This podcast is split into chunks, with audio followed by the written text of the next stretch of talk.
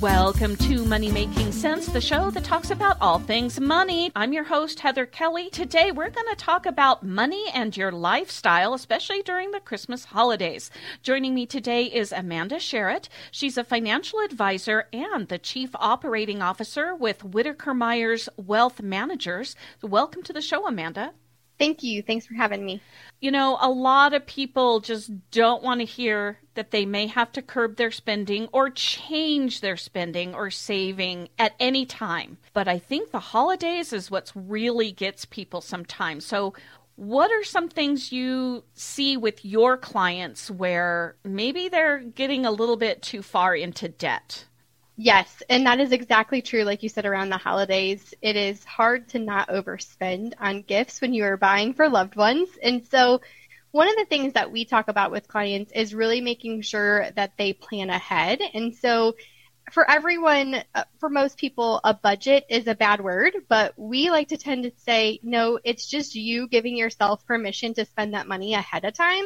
And we think a budget's really important, and especially with the holidays, what we say goes with that is having a very specific plan for what you're going to spend on everybody. So we have a spreadsheet that we use with clients, and our financial coach specifically does this a lot with clients and helps them list out everybody that they're buying for and putting a dollar amount next to their name ahead of time.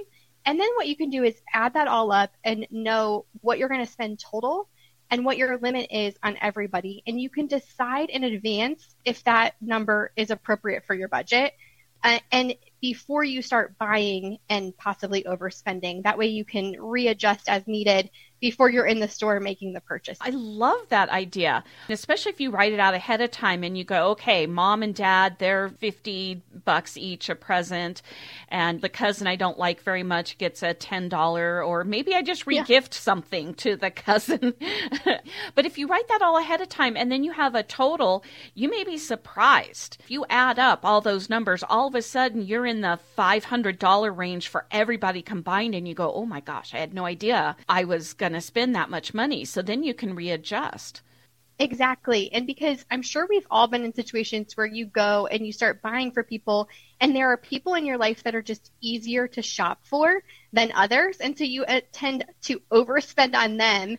And then you realize, oh my goodness, I've spent so much. I don't have very much left to spend, but I have all these other people I need to still buy for. And so it ends up, you kind of want to play that game of making it fair, and you end up overspending and hopefully not, but a lot of times going into debt. And so we just say, if you can think about it ahead of time, that saves all of that. You know, and this last year especially, people are just going into debt anyway because of inflation, and they're having to put money for groceries on the credit card that maybe they didn't used to, or maybe they've always put groceries on the credit card, but they were able to pay it off at the end of the month. Except for this last year, now they can't pay all of it off all at once. So now they're paying interest on their groceries or their gas that they didn't used to have to. And now they're putting presents on the credit card, and the cycle is just getting worse. I agree. And then what a stressful way to start the new year when you just put a lot of debt on those credit cards, and now you're starting the new year stressed out and trying to figure out how you're going to pay them off. And so yeah, we do not like debt at all, and so, or credit cards at all. So our stance is try to avoid those at all costs. But especially if you know that you cannot pay them off, we really say try to avoid it. And don't underestimate just going simple. You know, like you said, thinking about regifting or getting creative, thinking outside the box. Can you make something? Can you spend quality time with them? What can you do to make sure that you stick within your budget and it's not a nightmare starting at the first of the year? Yeah, and I personally love regifting. Now, I do want to just preface this. This isn't things that I used in the past and then went, oh, I'm not using it anymore. These are things like my birthday was just a month ago, and an acquaintance gave me a gift card for a steakhouse, a restaurant that's a steakhouse. I'm a vegetarian. I will never set foot into a steakhouse. But here's, you know, $25 that's perfectly useful. And I do have meat eating friends. So guess what's showing up in their Christmas gift this year? So it's like that type of regifting, something that is perfectly good. It's brand new, but you have no use for it in your own life. That's the type of things you want to regift. And guess what? It saved me a bunch of money. Yes, exactly. The key there is what always makes me nervous is I'm like, I got to make sure I remember who gave this to me. Yes. So I don't give it back to them, right? Yes. But yes, you're exactly right. That's just one way you can save money. I think if people haven't thought about how much they're going to spend on their holidays yet, because a lot of people just, oh, it's the day after Thanksgiving. That's when I start my shopping. But if they're already in that cycle this year of struggling to keep up with their debt, what tips would you give for them as we come into the holiday season? Yeah, if they're struggling to kind of maintain their normal expenses with their normal budget, then that's where I would say, let's try to think outside the box. And are there things that you can sell? And this is really helpful. I mean, Dave Ramsey talks about this all the time as far as selling stuff to get out of debt. But I think about it too in this way of, especially when you're preparing for the holiday season, you kind of want to get stuff out of your house anyways, or at least I know I do. I have a daughter and, you know, she's going to get a lot of stuff. And so I'm like, this is a perfect time to get some of that out that she's not using. And so if you can sell some of that stuff, it accomplishes decluttering, but also gets you some money that you can use towards Christmas presents. And so I think that is a perfect idea, but I think we underestimate that and we just think, oh, we don't have anything that we could sell. But the reality is if you have kids' toys, if you have, you know, clothes, that sort of thing that you're not using anymore, you can put those on the resale shops and get money for that and use that towards Christmas. And then the other thing is I mentioned, can you make stuff? So one thing that my husband and I did when we were paying off debt, and we've even done it since, is we would go apple picking in the fall and then make homemade applesauce and jar it as a gift. Or my daughter and I will make bracelets as gifts. Is there something that you can make? It does take a little bit more time, but it takes a whole lot less money and maybe means a little bit more because it came from you. So I know that people don't like hearing that because the thought is just going to the store and buying something and you don't want to look cheap. But I think that if you put the right thought into it, you can not look cheap. You can be very thoughtful and still save money in the long run. One of the best gifts I've ever received, and it was almost 30 years ago now, but I remember it crystal clear, was a friend of mine made homemade hot chocolate mix and went to the dollar store for $1, got a jar, and make this mix of hot cocoa and then put the recipe so I could make it myself in the future. Now, that may not work for everybody, but for her, that was like probably $2 to $3 maximum for everything that she purchased to put in there. And I remember it to this day. That is the best gift I ever got because she took the time to mix something and do something nice that she knew I would like. Exactly. It's more personal. It didn't take her a lot of money, but it wasn't about that. It was about the thought. And so I think that is perfect. And like you said, I think the dollar stores, which are now, like you said, they're $1.25 or something. Those are so underrated because you can go there and maybe not buy something that could be a very good gift, but you could turn it into a good gift like you're talking about. We made personalized wine glasses. Also, when we were paying off debt, we got wine glasses from the dollar store and would paint the bottom of them and make them so that we could gift them. So there's lots of ideas. I mean, Pinterest could be your friend if you're looking for that, those sorts of ideas.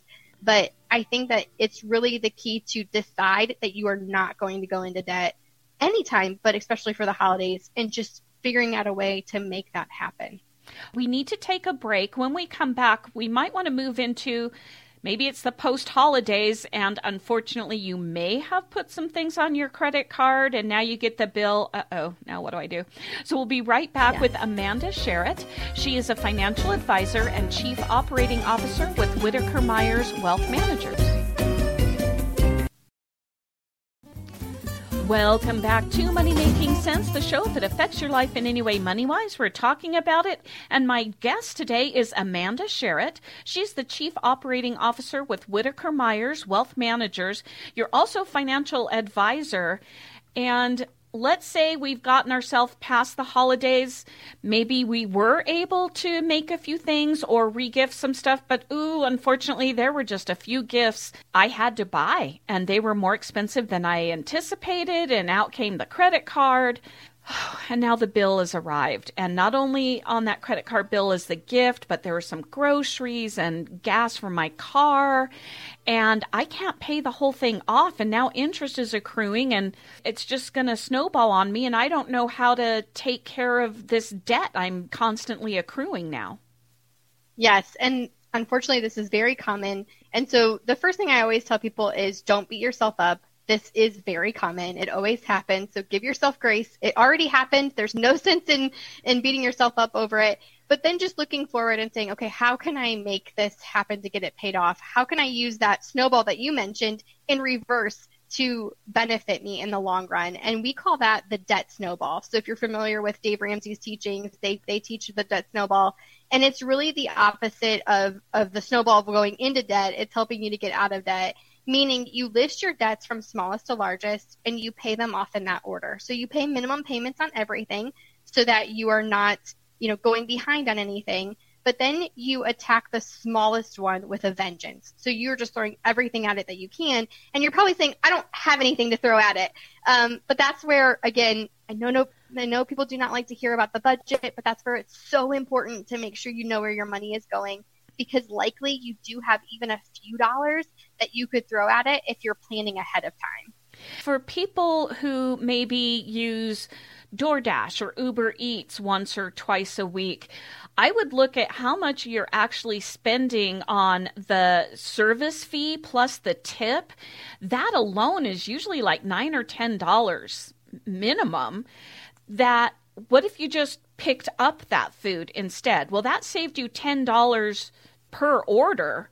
A lot of times I think we talk about, well, get rid of that coffee in the morning, or well, maybe if you can't get rid of it, or like that order that you get, somebody delivers food to you, think about just picking it up yourself or making it at home if you can, if you feel you have those skills. But there are things you can do around food that will save you money, even if you don't cut out the bad things in your life. I 100% agree. I mean, to your point, I love to order my groceries online and go pick them up. And in some busy seasons, I thought, what if I had them delivered? But to your point, it's expensive to have them delivered. And I thought, nope, I'll just make the drive and go pick them up. But I think that is very valid. And what you can do is a lot of times people feel like, oh, that $10 doesn't matter. But it does. If you throw that at your debt, it really does make an impact. And so anytime you save yourself money that way, quote unquote, save yourself money because you were going to have it delivered, but you chose not to, go ahead and just set that aside to throw it on your debt anyways. You are going to spend it. So why not? My husband and I we are consumer debt free, but we're still paying off our mortgage. And we just recently said that. It's like when we decided that we were going to spend money on something, but we found a cheaper way to do it, because mentally we already planned on spending that money, let's just throw it at the mortgage. And it's just going to be chip by chip, breaking it away and making an impact little by little. And then one day you'll look up and go, oh, wow, I'm almost have this debt completely paid off. And that's why you talk about tackling the smallest debt first, because if we're just throwing little bits, even a few dollars, you may not notice that debt is coming down if it's a really large debt. But if it's a smallest one or the smallest you have, even the smallest amount of money you add on top of the minimum payment, you will see an improvement in that number every time your bill comes in. Exactly. And a lot of times people want to talk about, shouldn't you just pay the highest interest rate first? But to your point, it's if you pay the lowest balance first, you get those quick wins. And that's what motivates you to keep going, because in the end, it's really about our behavior and our emotional attachment to money. And so that is what the key is getting those wins to keep you motivated. What tips for saving our money? I mean, we've been talking about let's, pay off some debt or try not to go into debt buying Christmas presents this year, but how can I just save my money? Yeah. And that honestly, we jumped ahead to paying off debt. But the first step that we tell people when they're starting to tackle this is if you don't have a starter emergency fund of at least $1,000, we say get that in place, because that is if you're deciding you're not going to use debt as a tool anymore, you need a buffer between you and life to make sure that you are not going into debt and you have money there when something happens. So the key is, just really starting to look at saving and making it a priority. The reality is you're either naturally a saver or naturally a spender. That is likely you fall in one of the two camps. And so if you are a saver, then you don't need to hear my tips because you that is very natural to you. But if you are a spender, I think that you can build that muscle of savings, but you have to understand why it is important and understand why you're building that savings. And truly, it's like I equate it to lifting weights. I say when you start lifting weights, you can't lift the heaviest one. You lift a little until you can lift a lot. And it's the same with saving. You save a little until you can save a lot. And so it's literally just building that habit of $1 here, $10, $20, building onto that and saving to your point of how can you look at your everyday spending and cut back in those small ways, not having the food delivered. Are there cheaper places to shop at for your clothes, for your groceries, that sort of thing, and making those small tweaks? Because what I did when I first started working with clients, I made the mistake of I was already very gazelle intense in my personal life of cutting out everything and making sure that I was getting the debt paid off. And so I wanted that badly for them. And so I just went aggressive off the bat and said, you should cut everything out of your budget. And what I realized was they need to own it for themselves. And what happens is when you make small tweaks, you start seeing it working. And then you are motivated to make bigger tweaks to your budget and to your lifestyle because you see that it's working and you see that you're accomplishing that goal of saving and paying off debt. But it has to start with you buying into the plan and seeing that it's working for yourself. We need to take one more break. When we come back with Amanda Sharratt, we will go into more tips on saving and planning for the future. So we'll be right back with Amanda. Welcome back to Money Making Sense, the show that talks about all things money. Today, we're talking about money and your lifestyle, whether you're in debt, you're spending too much, how do you start savings, and maybe even saving for the future into retirement. Joining me today is Amanda Sharratt. She is the Chief Operating Officer with Whitaker Myers Wealth Managers, and you are a financial advisor. So, Amanda, we've given a few tips just sort of generically about how you can maybe not spend so much, especially during this holiday season. But if you've already started that and maybe you've put up too much on your credit cards, we talked a little bit about getting out of debt a little faster. Yeah. So I think, like you mentioned, the cutting out on the coffee, I think there are plenty of people that talk about that and plenty of people that are mad about that advice because they just don't want to give that up. And so I oftentimes say, look at some of the things that maybe you're not even realizing that you're spending money on in areas that you shouldn't. For example, many people are probably overspending on their home and auto insurance just because they put it in place early on. They've never looked at it and they just get the renewals and they just pay it and it goes up every year. And so if you shop that, a lot of times we see clients save a lot of money with that, but it's something you maybe didn't think about. You consider that a fixed expense in your budget line. So things like that, subscriptions. I mean, it is so easy in this world to sign up for all the subscriptions. So Walmart Plus, Amazon, Hulu, Netflix. I mean, you could just add them all and end up with a lot, and maybe you're not using all of them. So really evaluating. And there's services out there that will evaluate for you what all subscriptions you have and tell you, you know, you can look at it and say, am I even using these? Do I even need these anymore? Yeah, one big one is the Amazon Prime. A lot of people get that mostly for the free shipping. I know you can watch some movies with that as well. And if that's not a big part of why you have that subscription, you can use Amazon and get free shipping on 99% of stuff without the subscription. And I do that. And what it takes a little bit of extra work. It's just like 3 extra clicks as you're checking out. And first of all, the first thing that pops up is like, hey, are you sure you don't want, Amazon Prime? You got to make sure you say no, and it's in the smallest writing possible. So, the yes is really big. But you click no. And then when you get to the checkout screen, it gives you a bunch of options on how quickly you want this shipped. Like next day shipping, 3-day shipping, and then of course Amazon Prime is free. But they have one kind of in the middle that you have to read, and it says just standard like 5 to 6-day shipping is free. Wow. But most of the time what you're buying has to be over $25. And so okay. I only buy stuff on Amazon Prime when I have a couple of items that I might need that total over $25. And then you just go through the steps. You get free shipping if you're willing to wait 5 days instead of like today or tomorrow. Because really, when do you have to have something today or tomorrow?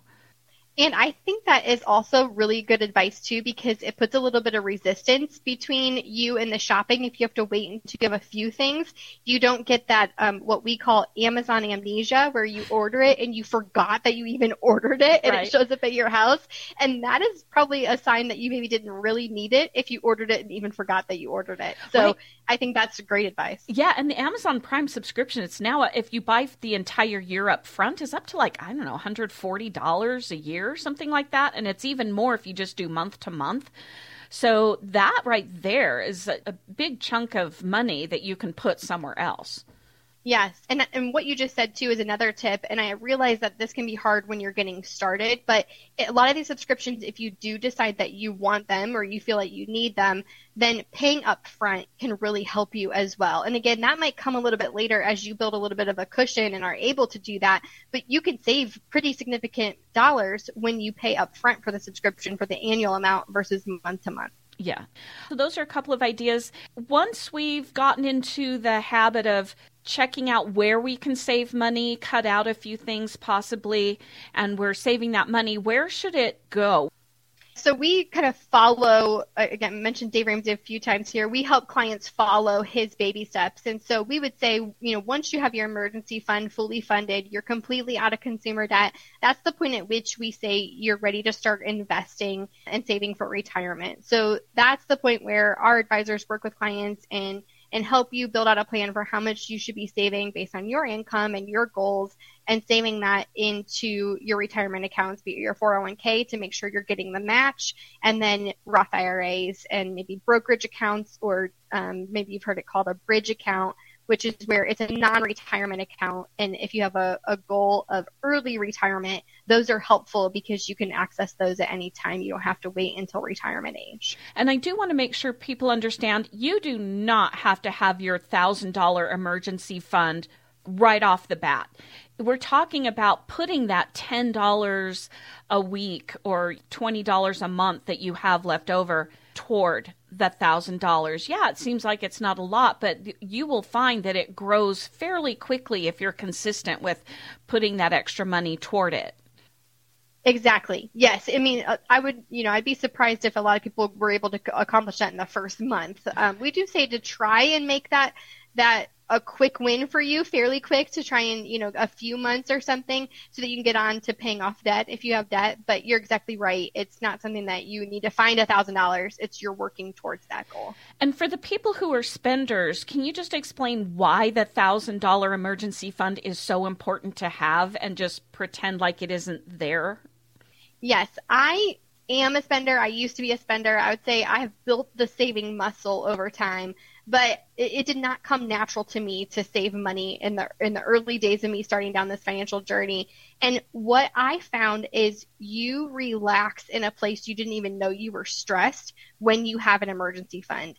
And I'll just share a quick example of that. My husband and I had car trouble, and it was shortly after we got our emergency fund funded, and we had car trouble. And we just naturally went into, how are we going to get it fixed? How are we going to pay for it? And it was just a very stressful conversation until we said, we both had a light bulb moment and said, we have an emergency fund. And so it took this stress of how are we going to pay for it and how are we going to get it fixed to just now we have to figure out how we're going to get it fixed, but we have the money for it. That's exactly what it's there for. So it takes emergencies and brings them down a notch, if you will. You can focus on the true emergency at hand, be it a medical emergency or a car emergency like I just gave, or something with your home. You can just focus on that problem and not have to worry about the money also. I've seen so many people, their kids are in the hospital or something bad is happening, and they don't want to be thinking about money, but the reality is they know that they can't afford that bill. And so it kind of takes them emotionally away from the situation, and they don't want that to be true, but it's just the reality. And so when you have an emergency fund, it just changes that whole dynamic. Yeah. And then if you do have to use your emergency fund, either a part of it or most of it, just remember to go back to putting the money back into it.